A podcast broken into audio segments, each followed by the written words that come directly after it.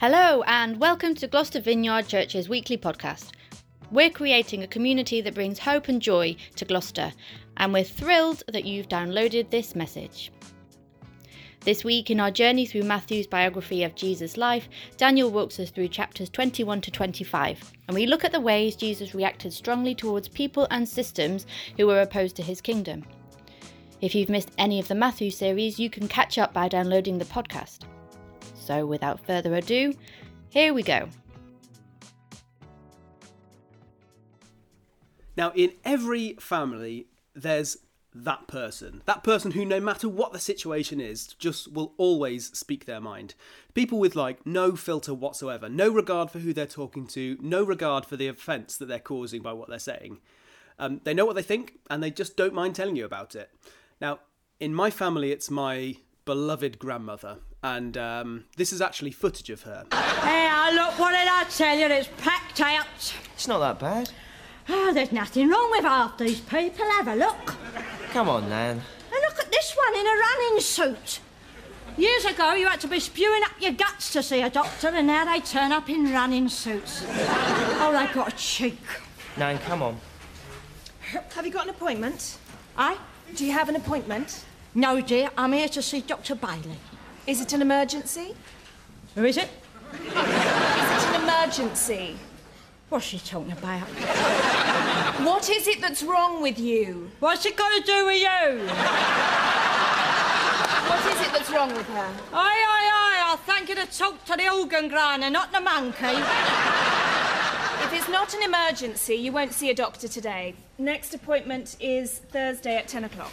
We rang this morning, and the lady we spoke to. Excuse said- me, I'm talking. Yes, it is. Yes, it is what? Yes, it is an emergency. What is it that's wrong with you? Me head's hanging off. We rang this morning, and the lady we spoke to said we could see a doctor if we came in before 11. Is it an emergency, she said? I ain't never seen a room full of such healthy looking people. What name is it? Mrs. Taylor. If you'd like to take a seat. Oh, well, only if you're sure. I mean, I don't want to be pushing in front of Daley Thompson here. There's one in every family. If you're not sure who it is, that means it's probably you. Um, but these people, let's face it, they are awful in social situations. You get a family get together, and it's not, not long before the offensive opinions start coming out, the comments about people's appearance, and it just starts shaking things up. Now, now most of us have got a decent social filter in place, which helps us to say the kind, the considered, the politically correct thing, but not these people. They just say what they feel, regardless of the results. And there's nothing quite like that to upset the apple cart.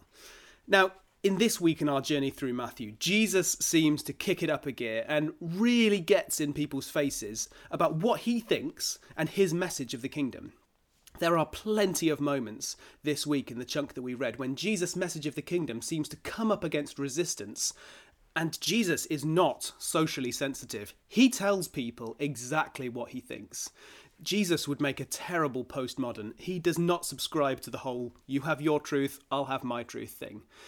And this is the moment in the story when Jesus' message about the kingdom of God, it starts clashing with the kingdoms of the world. So if you read along this week, you would have read that it happens immediately as he enters the city of Jerusalem. Our Bibles tell us that Jesus' entry to the city caused a riot. Now, you might have a polite translation in your hands which says something like, the people were stirred. But Matthew's really clear with the word that he used. He's talking like riot shields and tear gas. Jesus caused upset. And then he goes on to the centre of the Jewish faith. He, he goes on to the, the temple and he starts chucking stuff about and kicking people out and talking about the way the temple was supposed to be used. There's a really seriously weird moment when he gets cross with a tree, very strange. And then he starts laying into the religious bigwigs, and they give as good as they get. But Jesus doesn't pull his punches. He goes to town on these guys. No more gentle Jesus, meek and mild. You get the feeling from the story that he is red in the face and shouting. And then Jesus starts talking about Jerusalem being destroyed and the end of the world and the importance of being ready for those coming events. It's pretty epic stuff. And if you read along this week, you will have noticed this, I'm sure. You know, Jesus has rolled up his sleeves he's got angry and confrontational. Why is that? Now, I remember when I was a teenager, one of my youth leaders was this lovely, gentle, dainty woman who was always smiling and happy. Such a lovely person, just, you know, wouldn't hurt a fly. And I remember one day I was sitting in their living room talking with a group of friends, and for some reason we were talking about refugees and asylum seekers. Now, now, clearly that day I'd been sat next to someone who had read the Daily Mail too much, and I'd heard some pretty negative opinions on refugees. And uh, being a teenager, I thought I would go ahead and try these opinions out and offer them as my own. And so I started, you know, sharing my Daily Mail inspired opinions. And my youth leader came storming into the room. Her face was like beetroot red, hair all over the place, eyes wide and bulging, and she was holding a spatula, I think, and like wielding it at my face. And I can remember her just wielding the spatula at me and shouting me down pa- with passionately held arguments in favour of the refugee community in our city. Now, I'd forgotten that she worked for a charity which works with refugees, and believe me, I did some serious rethinking before I spoke up on the subject again. But just like Jesus in our chunk of Matthew this week, my friend had come up against something which violently offended her, and she was rightly, she rightly got passionately angry about it. Now, we all have stuff which gets us riled up like this. And I might regret this, but let's jump back into our breakout rooms for a couple of minutes to share what really gets you riled up, like wielding a spatula riled up. Now, it could be something serious like an injustice issue, or it could be like something like people parking in the family bays at Tesco's when they got no kids. Only share as you feel comfortable and overall have fun with it. We'll be back here in 10 minutes' time. So, we all get angry. It's a natural part of life and being human. But the fact that Jesus got angry, you know, that can make us feel uncomfortable at times, I think. And, and let's be really honest about this. You don't have to look too far in the Bible to find an example of God being angry, Father God being angry. And it's only natural for us to feel a little bit uncomfortable about this because, oh, mainly because we've all experienced what it's like to be on the other end of someone else's anger. And it's not always a pretty sight, especially when there's people involved. So, how should we feel? Should we be afraid of God's anger? Maybe we shouldn't think too much about it and we should just focus on the nice fuzzy things that Jesus says and does. Well, if you know me at all, you'll know that that's never an option if I have anything to do with it.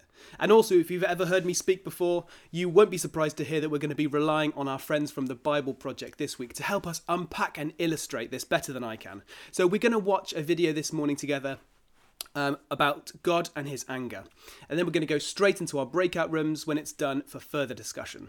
Now, if you've got a pen and paper handy, you might want to scribble down some notes of the things that are occurring to you because the video moves on pretty fast and there's loads of really good stuff in there. So let's watch this video from the Bible Project and then we'll jump straight back into our breakout rooms and then I'll wrap it all up at the end. If you tried to describe what God is like, it could be difficult or daunting. But when the people who wrote the Bible pondered the mystery of God, they consistently describe God's character in this way compassionate and gracious, slow to anger, overflowing with loyal love and faithfulness. We're going to look at this third phrase that God is slow to anger. Now, that might surprise some people. Isn't the God of the Bible mostly angry, striking people down for their sins? Well, it turns out that God's anger in the Bible is way more nuanced than that and way more interesting. In Hebrew, the phrase slow to anger is pronounced erek apayim, or literally long of nose. But what does God's patience have to do with a long nose? Well, first, we need to look at the common biblical Hebrew way to say that someone is angry their nose burned hot. Like in the story of Joseph, when Potiphar thinks that Joseph tried to sleep with his wife, his nose burned hot. It's usually translated, his anger burned. It's describing how your body, especially your face, gets hot when you're filled with anger. And so in Hebrew, the main words for anger are either nose or heat or hot nose. This is why a patient person is called long of nose. It takes a long time for their nose to get hot. Like in the biblical proverb, a person's wisdom is their long nose, that is, their slow anger. Now, in the Bible, God gets angry numerous times, but God doesn't have a nose or get hot. These are metaphors, using our experience of hot anger to describe how God feels when he witnesses human evil. Just like you would get angry if you saw a child being bullied on the playground, so God gets angry when humans oppress each other and ruin his world. In the Bible, God's anger is an expression of his justice and his love for the world. But he's slow to anger, which means he gives people lots of time to change. Like in the story of the Exodus, when Pharaoh enslaves the Israelites and has their baby boys thrown into the waters, God sends Moses to confront Pharaoh. And Pharaoh's given 10 chances to let Israel go free, but after the 10th refusal, Pharaoh rides out with his chariots to destroy the Israelites, and so God destroys him in the waters. Pharaoh's own evil is turned back upon him, and we read that this is an act of God's hot anger. Now, that's really intense, but think about it. God wouldn't be good if he didn't get angry at Pharaoh's evil and eventually do something about it. And notice that God's anger is expressed by handing Pharaoh over to the consequences of his own decisions. And this is actually how God's anger is shown throughout the scriptures, like in the story of the Israelites. Over and over again, for hundreds of years, they betray the God who rescued them from slavery. And though he gives them many chances to turn around, they keep giving their allegiance to the gods of other nations. And each time we read that the hot anger of God burned against the Israelites. But notice what always follows God gave them over into the hands of their enemies. Israel wanted to serve the gods of other nations, and so God, in his just anger, gives them what they want, as those nations circle back and defeat Israel. This is similar to what the Apostle Paul says in his letter to the Romans. He says God's anger is being revealed against human evil, and then three times he says what that looks like. God hands people over to their destructive desires and decisions, even if it leads to death. But Paul also says God is patient giving people time to come to their senses and change. Because remember, God's anger is a response to human evil, and it's based on a deeper character trait his compassion and his loyal love. God is not content to let people sit in their own self destruction. In the Bible, God's on a mission to rescue. This is why Jesus said that he was going to Jerusalem to die, as a demonstration of God's love for his enemies. He would stand in the place of his people who were choosing self destruction and take the consequences of their decisions upon himself. In Jesus' life, death, and resurrection, we see God's anger at evil and his love for people working together to provide forgiveness and life for a humanity lost in self ruin. So, God's anger in the Bible is really important, but it's not the end of the story. When God is angry and brings justice, it's because he's good and he's extremely patient, working out his plan to restore people to his love. And that's what it means to say that God is slow to anger.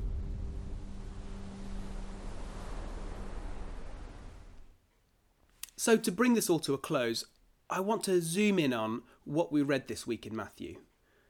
What was it that made Jesus so angry, and what can we learn from that? And for our answer, we find it in remembering what Jesus' message was all about. All about his kingdom, his way of running things, the way that Father God designed the world to work, his kingdom arriving and coming up against the kingdoms of the world. You see, when Jesus' kingdom arrives, it's uncompromising. It doesn't play nicely with oppressive ideologies. It doesn't have a live and let live mentality. Now, that's not to say that the kingdom is violent and forceful. In fact, the kingdom's primary weapons are submission, humility, kindness, and sacrifice. But that doesn't mean that it doesn't have the strength of its convictions. Jesus got angry whenever he came across kingdoms or thought patterns or organizations which were directly opposed to his kingdom and the way God wants to rule the world. He got angry when he came up against hypocrisy, people saying one thing and doing another especially when they implicated God's name in that, or using things which were designed for good to mislead people and profit from their destruction, or oppression and violence against the poor, dehumanizing them and taking advantage of them. And ultimately, Jesus' opposition to all of these regimes and ideologies, ultimately, that is what led to Jesus being put to death. Jesus' mission was to stand up to these oppressive and destructive regimes, both, both ones that we can see here on earth, but also ones going on in the background that we can't see in the spiritual world. And he stood up to them and drove them out in order that his kingdom of love and mercy and justice could move in. In the final chapters uh, of this week's reading, Jesus talked about how the city of Jerusalem had aligned itself with these oppressive kingdoms and how it was going to lead to the city's ruin. And he was right. 30 years later, Jerusalem was destroyed. But Jesus also talks about the bigger, more cosmic sense of the day when, king, when the kingdoms of this world, which cause oppression and injustice, will be judged and removed from his good kingdom, along with all of those who refuse to denounce them. And we would do really well to pay attention to Jesus' anger here, because Jesus has stormed into the room, red faced, wielding a spatula, and setting the record straight we should do two or three things in response to Jesus' anger. The first thing is to examine our own hearts, our own motives, and our own behaviours, and see if we can, along with the Holy Spirit's help, identify any areas in our lives where we are living as hypocrites, where we're saying one thing and doing another, especially if we're implicating God's name and reputation in that. Or maybe we can identify some ways we're actually supporting oppressive and unjust kingdoms in the world by what we buy, about by what we watch, how we speak, and look to see and look to make some changes in our lifestyle so that they can better represent God and his kingdom and don't prop up those oppressive regimes. But also, we can take Jesus' anger as permission to take up our spatula and get red faced to not just get angry, but to go the next step, to step into confrontation. To ask what are the injustices in our city, on my street, in my neighbourhood? What makes me angry? What makes us angry? How can we take up our spatula and wade in? Because Jesus is not just giving us permission, he's showing us how it's done. Now, we're going to move into a time of worship now, and I really want to encourage you to use this moment as a reflective moment to reflect on those three questions what are the areas in my life where potentially I'm living as a hypocrite? Or maybe can I identify some ways that I'm propping up unjust kingdoms? Or what do I need to get angry about? What do I need to take up my spatula on? And how can I get angry, but also step into confrontation in a way that honours Jesus and spreads his kingdom? Now, Emily and the worship team have been working together on a song as a reflection on us on our journey through Matthew and our focus on the kingdom of God over the last few weeks. You will have heard it sung a couple of weeks uh, on the trot now, um, but Emily has sung this for us today, and I want to just encourage you to listen to the words of this song and to let the Holy Spirit speak to your heart about what we talked about this morning. And then afterwards, we're going to have a moment to jump into our breakout rooms once more uh, to pray for our city and for God's kingdom to come. But I'm just going to pray now, and then Emily's going to lead us in a time of reflective worship. Father God, we thank you for sending Jesus. We thank you for sending Jesus to bring the kingdom of God here on earth as it is in heaven. And we just acknowledge that Jesus' kingdom is not a neutral kingdom, that it, it comes with, with an agenda, with a force. But we thank you that that force is not a force of violence, but a force of humility and submission and mercy and kindness. Father, we just identify the, the places in our lives where we have aligned ourselves with the kingdoms of this world and the way the world does things. And we as a church want to choose to turn away from those ways and turn towards your kingdom and your way of doing things.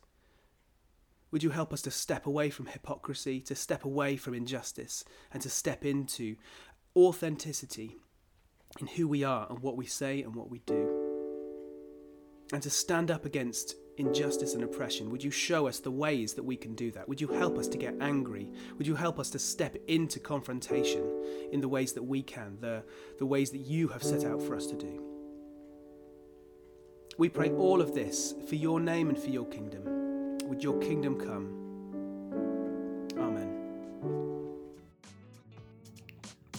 Okay, that's all for this week. I hope that blessed you and you found that helpful. If you've enjoyed this message, please share it with a friend. And if you'd like to join in with what we're doing here in Gloucester, you can join us at one of our Sunday gatherings online. All the details you need are on our website, gloucestervineyard.org.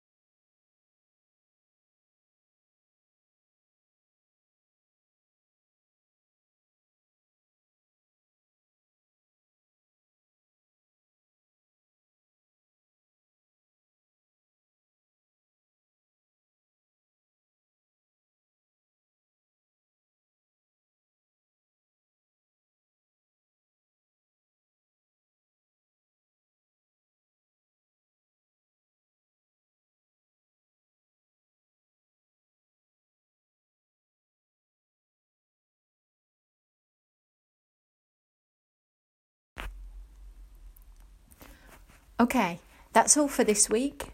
I hope that blessed you and that you found it helpful. If you've enjoyed this message, please share it with a friend. And if you'd like to join in with what we're doing here in Gloucester, you can join us at one of our Sunday gatherings online. All the details you need are on our website, gloucestervineyard.org.